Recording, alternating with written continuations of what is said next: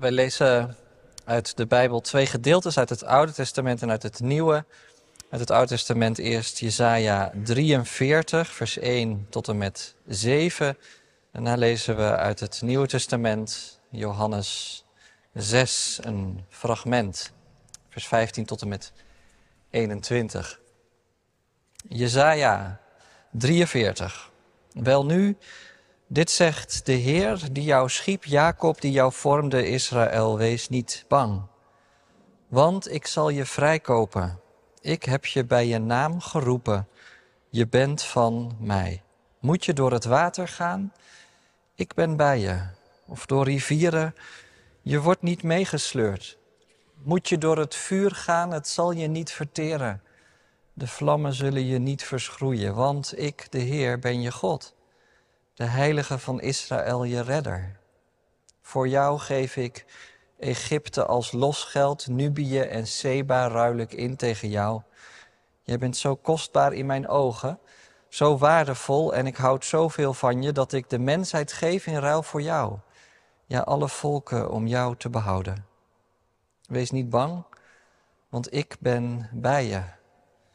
Ik haal je nakomelingen uit het oosten terug, uit het westen breng ik jullie bijeen. Tegen het noorden zeg ik, geef hier het zuidergebied, ik laat los. Breng mijn zonen terug van verre, mijn dochters van de einden der aarde. Alle over wie mijn naam is uitgeroepen en die ik omwille van mijn majesteit geschapen heb, gemaakt en gevormd. Uit het evangelie volgens Johannes. Jezus begreep dat ze hem wilden dwingen om mee te gaan en hem dan tot koning zouden uitroepen. Daarom trok hij zich terug op de berg alleen.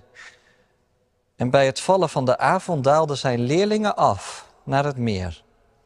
Ze stapten in een boot en zetten koers naar de overkant, naar Cafarnaum. Het was al donker geworden en Jezus was nog niet naar hen toegekomen. Er stak een hevige wind op en het meer werd onstuimig. En toen ze 25 of 30 stadien geroeid hadden, zagen ze plotseling Jezus over het meer lopen. Hij was dicht bij de boot en ze werden bang. Maar hij zei: Ik ben het. Wees niet bang. Ze wilden hem aan boord nemen, maar meteen kwam de boot aan land op de plaats waar ze naartoe wilden. Dit is het woord van God. Gemeente van Christus. Beste mensen hier in de kerk, thuis of elders met ons verbonden en natuurlijk beste doopouders vanmorgen. Als je vanuit Utrecht naar het zuiden rijdt, over de A2, dan kun je op een gegeven moment niet om die grote brug heen, de brug bij Saltbommel. Vroeger was het een oude stalen vakwerkbrug. Tegenwoordig is het een moderne tuibrug. En die heet de Martinus Nijhoffbrug. En niet voor niets vernoemd naar deze bekende Nederlandse dichter. Want Nijhoff schreef een gedicht over de Bommelse brug in 1934, 90 jaar geleden. Het gaat over een binnenvaartschip.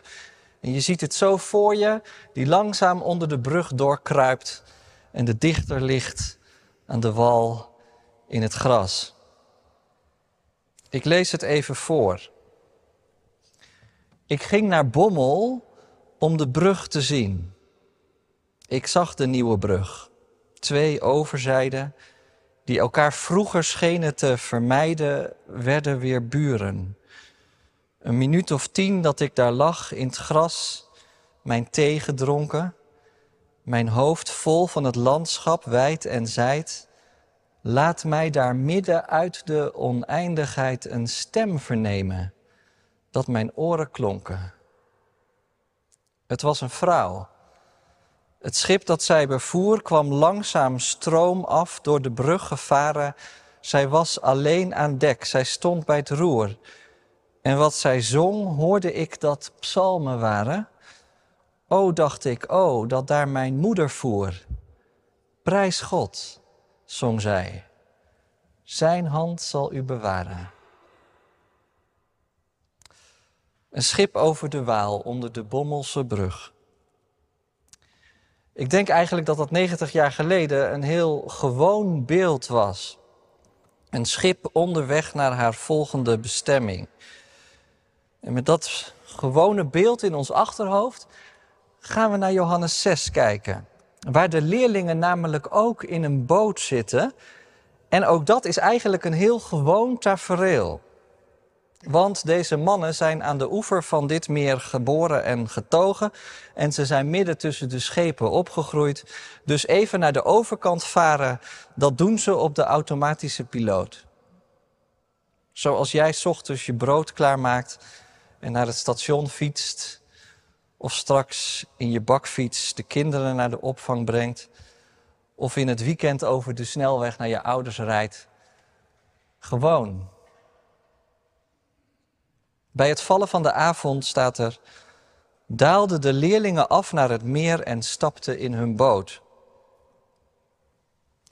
Heel gewoon, maar is dat eigenlijk wel zo? Nou ja, bepaald niet. En dat blijkt natuurlijk uit wat er straks gaat gebeuren. Maar je ziet het nu eigenlijk al, want het woord dat Johannes gebruikt voor meer is in het Grieks het woordje zee. Zij daalden af naar de zee. En je denkt, wist Johannes dan niet dat dit maar een heel klein binnenmeer was? Had hij de echte zee nog nooit gezien of zo? Nee. Johannes gebruikt heel bewust het woord zee. En waarom? Nou, omdat in de Bijbel het woord zee een heel beladen woord is. Er komt heel veel betekenis mee in het woordje zee. De zee, dat is niet zomaar een vlakte met water, maar dat is een plek waar je eigenlijk liever niet wil zijn. En zeker niet als het stormt. Het is een plek van chaos en van duisternis, van zeemonsters en van de dood. Op de zee kan het stormen en zelfs vandaag de dag, zo bedacht ik mij, zijn we nog best wel bang voor de zee. Wat een paar graden temperatuurstijging kan doen. De zee, die stijgt. En de zee, die staat symbool voor de dreiging, voor een toekomst die zich misschien wel sluit. De zee. Ze daalde af naar de zee. Dat staat hier. Dus misschien zijn ze wel heel vertrouwd met hun bootjes. En misschien doen ze iets wat ze elke dag wel doen, zoals wij ook dingen doen die we elke dag wel doen, heel gewoon. Je denkt alles onder controle te hebben, maar is het wel zo gewoon? En dan gebeurt er dit. Dan komt de zee en die blaast de wind en die blaast de zee wakker. Zo staat het verderop. Want dat is wat er al heel snel gebeurt als de leerlingen in hun bootje zitten. Dan gaan ze oversteken en dan is er ineens een hevige wind en de zee wordt wakker geblazen. Nog weer zo'n prachtige uitdrukking eigenlijk. Hè?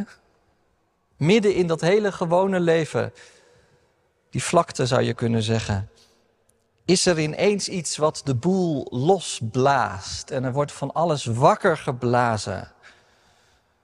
Kan ook zomaar gebeuren in het gewone leven dat het ineens heel ongewoon is. De wind en die blaast en er wordt van alles wakker. Chaos. In je relaties, op je werk, in je eigen hart. En je denkt, ja, wat zo gewoon is, lijkt het wel, maar is het niet altijd. Misschien heeft Johannes wel gelijk. Deze wereld is als de zee. Je kunt er overheen varen.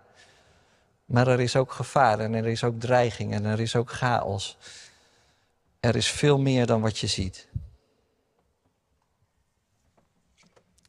Ik begon zojuist met dat gedicht van Martinus Nijhoff over dat bootje op de Waal onder de Bommelse brug. Hij hoort iemand die zingt. In een ander gedicht geeft hij een inkijkje in mensen op een boot. Natuurlijk een andere boot, maar wel prachtig om ook nog even te lezen. Wat denken die mensen op het schip eigenlijk? Wat maken zij eigenlijk mee? Nou, er is een schipper en die zegt dit: Het water van de gracht is grijs als de ogen van de schemering. Ik neurie steeds op eendere wijs, lieveling, lieveling. En er is een schippersmaat. En die zegt, ik die de witte zeilen hijs, zit op het grote roer en zing. Het leven is een vreemde reis, ons hart een donker ding. Nou, dan komt er ineens heel veel bij elkaar. Dat bootje op het water, op de zee. Je hebt te maken met een wereld waar schemering is. En er is je eigen hart. En misschien herken je wel iets in die leerlingen als zij dan op dat bootje zitten en de storm steekt op. De wind maakt van alles wakker. En ze gaan roeien en roeien en roeien, dat staat er. Vijf kilometer roeien. Strijd leveren tegen de wind en tegen het water. En je houdt je hart vast. Houden ze dit wel vol? Nou ja, dat zijn dus de leerlingen.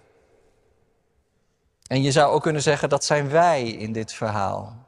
Misschien. Toch? Dat je er iets van herkent. Maar waar is Jezus? Jezus heeft zojuist nog duizenden mensen gevoed met brood. Waar is hij? Nou, hij is niet bij hen in de boot. Nee, hij is op de berg. Dat hebben we ook gelezen. Voordat de leerlingen afdalen, gaat Jezus omhoog.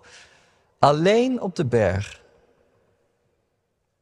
Dus ondertussen is er wel iets bijzonders, iets opmerkelijks aan de hand in dit verhaal. Twee werkelijkheden zou je kunnen zeggen, bevinden zich naast elkaar. Er is de zee, laag en diep, en er is de berg, hoog, dicht bij de hemel. En de leerlingen bevinden zich beneden, op de zee. En Jezus bevindt zich in de hoogte, op de berg. Het is wel even belangrijk om deze geschiedenis te begrijpen. Dat zie je vaker in het evangelie van Johannes trouwens, dat er van die hele grote contrasten zijn. Hè? Tussen, tussen licht en duisternis bijvoorbeeld, hebben we al een paar keer gezien in de afgelopen weken. Maar nu dus ook tussen laag en hoog. Tussen onder en boven. Tussen aarde en hemel. Je zou ook kunnen zeggen tussen het alledaagse en het transcendente. Of tussen de dingen en de dingen achter de dingen. Of de dingen boven de dingen. Of hoe je het ook maar zeggen wil. Beneden en boven. En waarom maakt Johannes nou dat onderscheid? Nou, omdat hij wil laten zien dat de werkelijkheid van de hemel een pertinent andere werkelijkheid is dan de werkelijkheid van de aarde. Om één voorbeeld te geven, Jezus ging die berg op. Waarom? Dat hebben we ook gelezen. Omdat de mensenmassa had gezien wat hij had gedaan en ze wilden hem meteen tot koning maken. Dit is de koning die we moeten hebben. En ja, wat is daar nou op tegen? Je kunt je geen betere koning wensen dan Jezus, toch? Maar Jezus zegt: nee, stop, ho. Hij zal straks zeggen: Mijn koningschap is niet van deze wereld. Snap je? Er is een verschil tussen de hemel en de aarde. Ik ben een hemelse koning. En ja, ik ben wel gekomen om mijn koningschap hier te vestigen, maar niet op de manier die jullie zo 1, 2, 3 begrijpen. Ik dacht, Jezus is op de berg. En waarom die leerlingen eigenlijk niet? Die hadden toch mee kunnen gaan? En dan hadden ze daar toch kunnen wachten. En dan waren ze met Jezus samen naar beneden gelopen en met hem in de boot gaan zitten, alles opgelost. Maar die leerlingen zijn niet op de berg, omdat ze daar eigenlijk niet zoveel te zoeken hebben. Omdat ze zo aards zijn. Wij zijn mensen van beneden. Dus laat niemand beweren dat hij zoveel gevoel voor spiritualiteit heeft of zo. En het is ook helemaal niet zo moeilijk om niet te geloven. Want we hebben er niet zoveel aanleg voor. We leven hier beneden op aarde.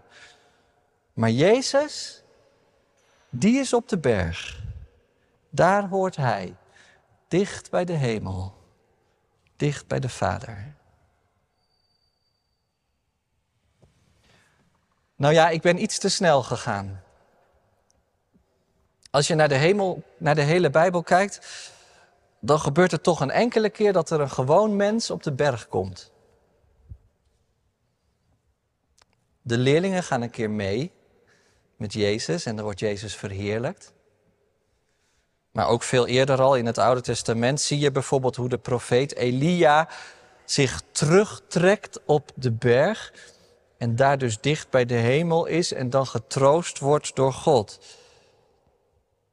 En je hebt natuurlijk Mozes, die op de berg dicht bij God is, een aantal keer nadat het volk bevrijd is uit Egypte en die daar hoort hoe God tegen hem spreekt en hoe God hem woorden geeft die hij weer aan de mensen door mag geven.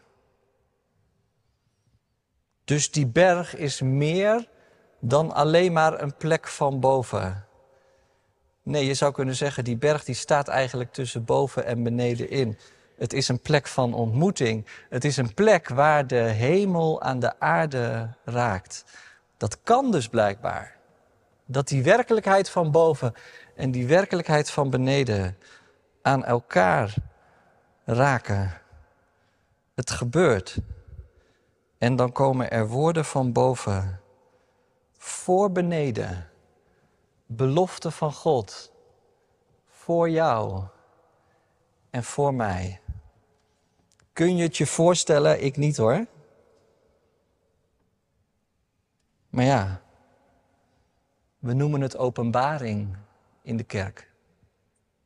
Dat God ervoor kiest om iets van zichzelf te laten zien. Hij spreekt woorden tegen Mozes op de berg en hij geeft woorden mee aan profeten als Elia en Jesaja. En zo laat hij steeds meer zien van wat hij is en wie hij is. Een hele Bijbel vol en van wat hij wil doen. En hoe meer je ervan leest, hoe meer je ervan onder de indruk raakt en hoe meer het je raakt en hoe meer je er zelf mee wil leven. Brood uit de hemel noemt Johannes dat. Weer die beweging van boven naar beneden. Brood uit de hemel. Manna, de hemel die de aarde raakt. En jij mag het eten en je mag ervan leven. En het geeft je elke dag weer nieuwe energie en nieuwe moed en nieuwe kracht om door te gaan. En weet je, vanuit die gedachte ook heel even die tekst uit Jezaja. Kijk, dat is natuurlijk een tekst die niet zomaar helemaal zonder context staat. Er staat heel veel omheen. En waar gaat het om? Het gaat over een volk dat tot de orde wordt geroepen. Over mensen die ver bij God vandaan zijn geraakt, op de zee van de tijd. En ze dreigen te verzinken. En tegen hen gaat Jezaja spreken. Ze krijgen brood uit de hemel. Maar wat een kracht en wat een bemoediging zit er in die woorden. En je zegt, als dit het brood uit de hemel is, dan zegt dat heel veel over wie God is en dan wil ik daar ook van eten. Wat een belofte. Moet je door het water gaan? Ik ben bij je. Of door rivieren, je wordt niet meegesleurd. Zo is God blijkbaar. En dat zongen we ook in die psalm. Psalm 93. En zegt hij dat dan ook tegen mij? Ja. Dat mogen we geloven. Je mag het omhelzen.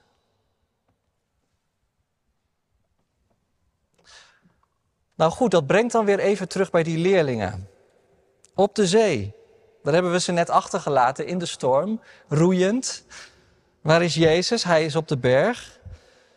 Maar weet je wat zo bijzonder is? Aan het eind van dit verhaal komen die twee werelden ineens bij elkaar. De hemel raakt ook hier aan de aarde.